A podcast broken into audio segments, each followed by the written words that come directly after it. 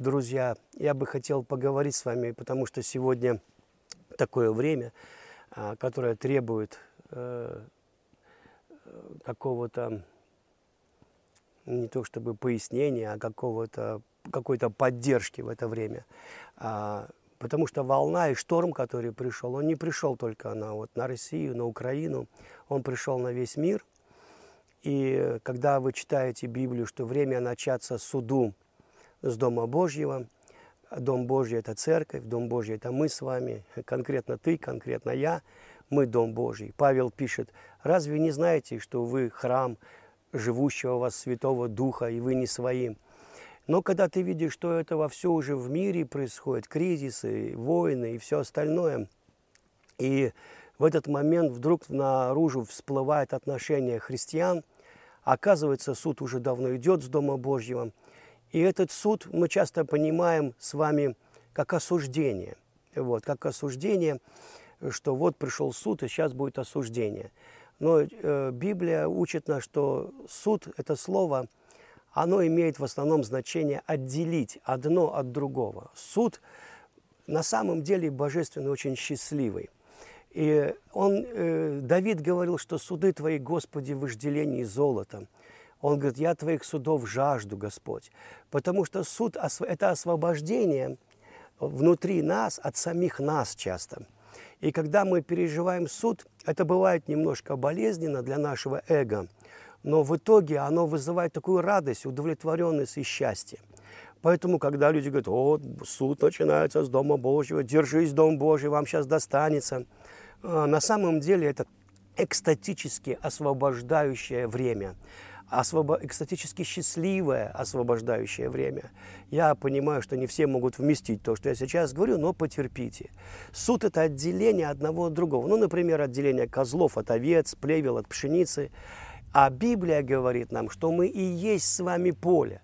Мы часто думаем, вот Господь в тело Христова, отдели там плевел от пшеницы. Друг мой, ты и есть поле, в тебе и растут и плевелы, и пшеницы, вот посмотришь сегодня какие-нибудь там новости, и в тебе уже плевелы растут. Почитаешь Библию, пшеницу посадил. Вы знаете, и Бог отделяет козлов от овец не где-то там, на чужом поле, а прямо на лужайке твоего собственного сердца. Там и козлы, там и овцы. И вот ангелы-жнецы приходят на поле твоего сердца и говорят, давай, друг милый, отделим козлов от овец. Сегодня многие христиане ведут себя как настоящие козлы. Хотя, думаешь, наверное, где-то и прячется добрая овца в их душе, но козлов развелось слишком много. И я хочу поделиться с вами этими мыслями. И сначала я прочитаю из 1 Коринфянам, 1 э, глава, Здесь Павел говорит о Христе, что мы проповедуем Христа распятого, для иудеев соблазн, для еленов безумие. Вот-вот-вот, я подхожу к важным вещам. Итак, Христос для одних соблазн, для других Христос безумие. Э, друзья мои, если сейчас вот то, что я вам говорю, покажется вам безумием, то это потому, что козлы не хотят слушать, козлы внутри вас не хотят слушать радостную Божью весть. Итак, э, для одних это, для одних это ну, ну значит, премудрость, э, безумие, а для нас сила Божья и премудрость. Потому что не, мидр, не мудрая Божья, э, не мудрая Божья, премудрее человеков и немощная Божья, сильнее человеков – Итак, то, что не мудрое Божье, оно премудрее, а то, что немощное, самое слабое Божье, оно сильнее человеков. Посмотрите, братья, кто вы, призванные. Немного же из вас мудрых по плоти, немного сильных, немного благородных, но Бог избрал немудрое мира, чтобы посрамить мудрых, и немощное мира избрал Бог, чтобы посрамить сильное. Итак, Бог специально берет ничего не значащее, не мудрое, чтобы посрамить что-то, что кажется значащим и мудрым, и уповает на свою мудрость, на свою силу, на свои связи, деньги или что-либо другое. И, для, и почему? Для того, чтобы никакая плоть не могла хвастаться перед Богом. От Него и вы во Христе Иисусе, который сделался для вас премудростью от Бога, праведностью, освящением, искуплением, чтобы было, как написано, хвалящийся, хвались Господом. Если уж хвастайся, хвастаться решил, хвастайся Богом. И вы знаете, я ну, просто настолько вот всегда был впечатлен и благословен Богом, когда видел людей, которые, извините меня, ну просто были уничтожены наркотиками, алкоголем, э, и стерты в порошок, с гниющими ногами, с отвалившимися там печенью уже, на них поставили крест, у них там ВИЧ и все остальное. Э, и уже родители ждут, когда они сдохнут.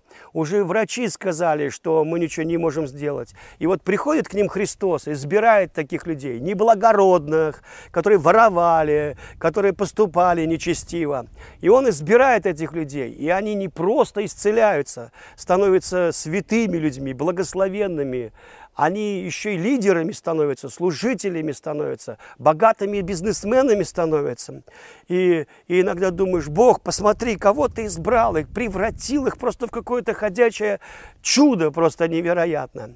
Но когда приходят суды, и когда приходят божественные вещи, вдруг оказывается, что те, которые должны были хвастаться Христом, и говорить, посмотрите, что сделал Иисус. Это я не своей силой добился этого, а они вдруг начинают гордиться, превозноситься и даже вести себя нагло и дерзко. А, и вот эту Божью благость, которая хочет сопровождать всю жизнь тебя, когда у тебя ничего не было, да, и когда у тебя все стало. И Божья благость не заканчивается, она хочет поднять тебя еще выше. И когда она избрала нас, не мудрых, но не для того, чтобы мы оставались немудрыми или глупыми и неблагородными, да, а для того, чтобы мы выросли в этой премудрости Христа, которая кажется юродством для этого мира, потому что она кажется немощной, слабой.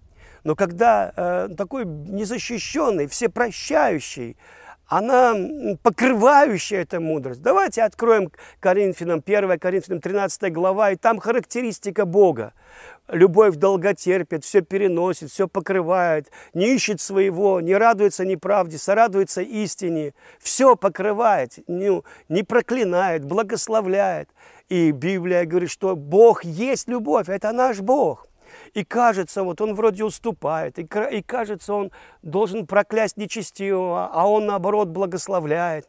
И вот он Христос в Нагорной проповеди, который говорит, Ваши отцы там говорили зуб за зуб, око за око, а я вам говорю, любите врагов ваших, благотворите проклинающим вас.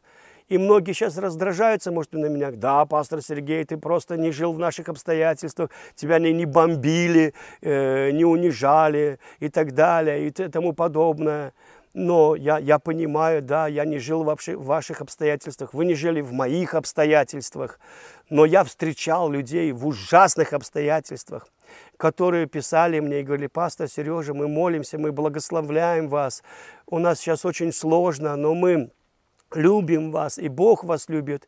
И я бегал плакать просто из-за этих людей, потому что я видел, насколько они остаются христианами, что они настоящие э, дети Бога живого. Но когда я вижу пасторов, которые проклинают власти, проклинают президента, проклинают другие власти, говорят, чтобы он там с ума сошел или что-то в этом роде, Ребята, вы настоящие козлики, я вам хочу сказать.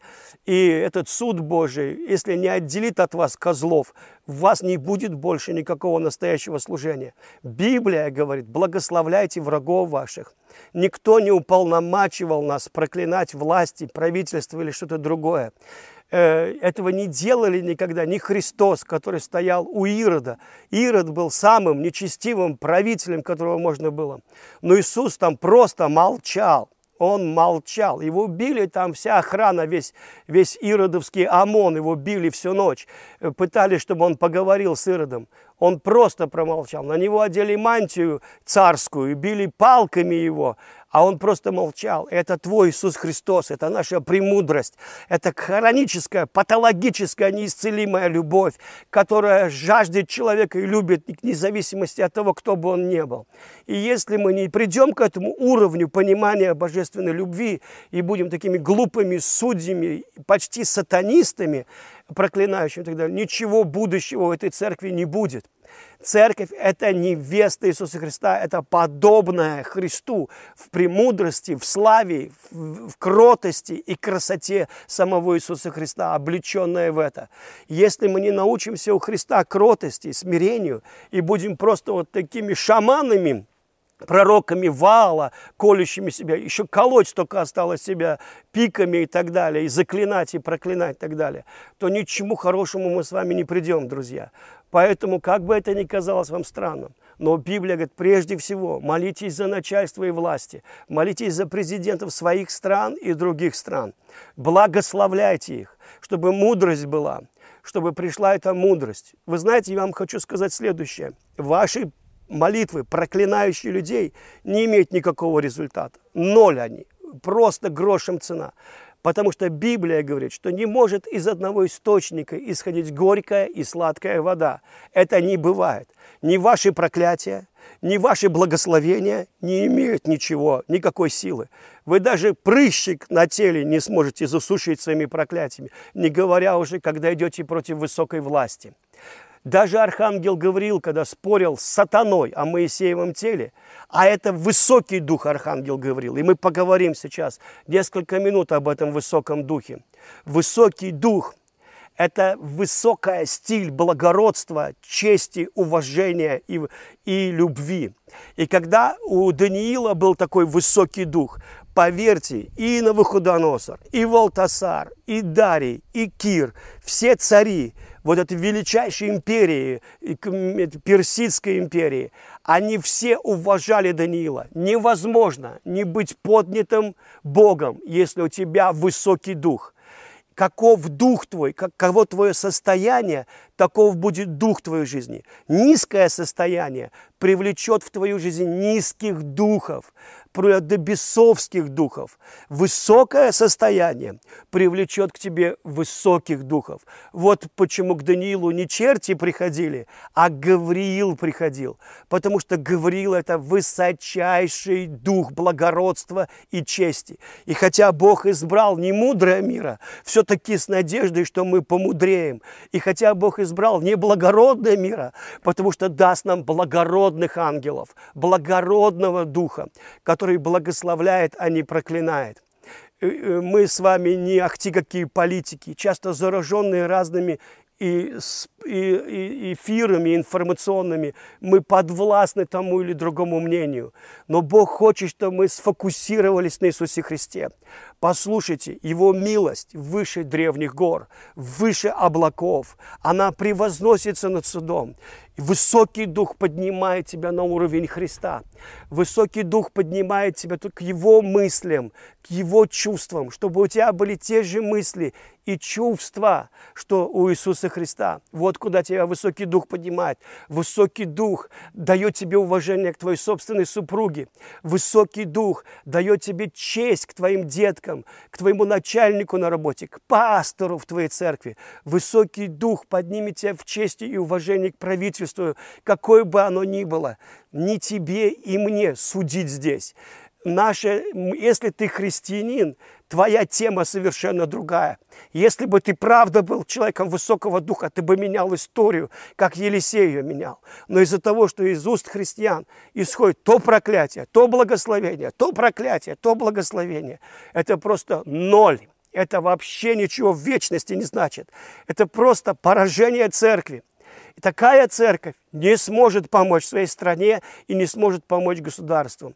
Когда к Иисусу Навину, и он увидел человека, который стоял с обнаженным мечом, Иисус Навин должен был завоевать Ерихон. Там жили огромные исполины. И когда Иисус Навин подошел, это был, выглядел как человек, просто как человек. Там и написано «человек с обнаженным мечом». И он подошел к нему и спросил, «Ты за нас или против нас?» И он не сказал ему, Иисус Навин, я за вас против ваших врагов, или я за ваших врагов против вас. Он сказал, я не за вас и не против вас. Я вождь воинства Божьего. Послушайте, не вы не, не сможете убедить Бога воевать за вас, против вас или против чего-то. Да, он в тот день сражался за Израиль, но когда они взяли заклятое, у них было поражение, и никого за них уже не было. Они потерпели позорное поражение. Не было с ними виктории, не было с ними победы. Поэтому я хочу сказать, от церкви много зависит.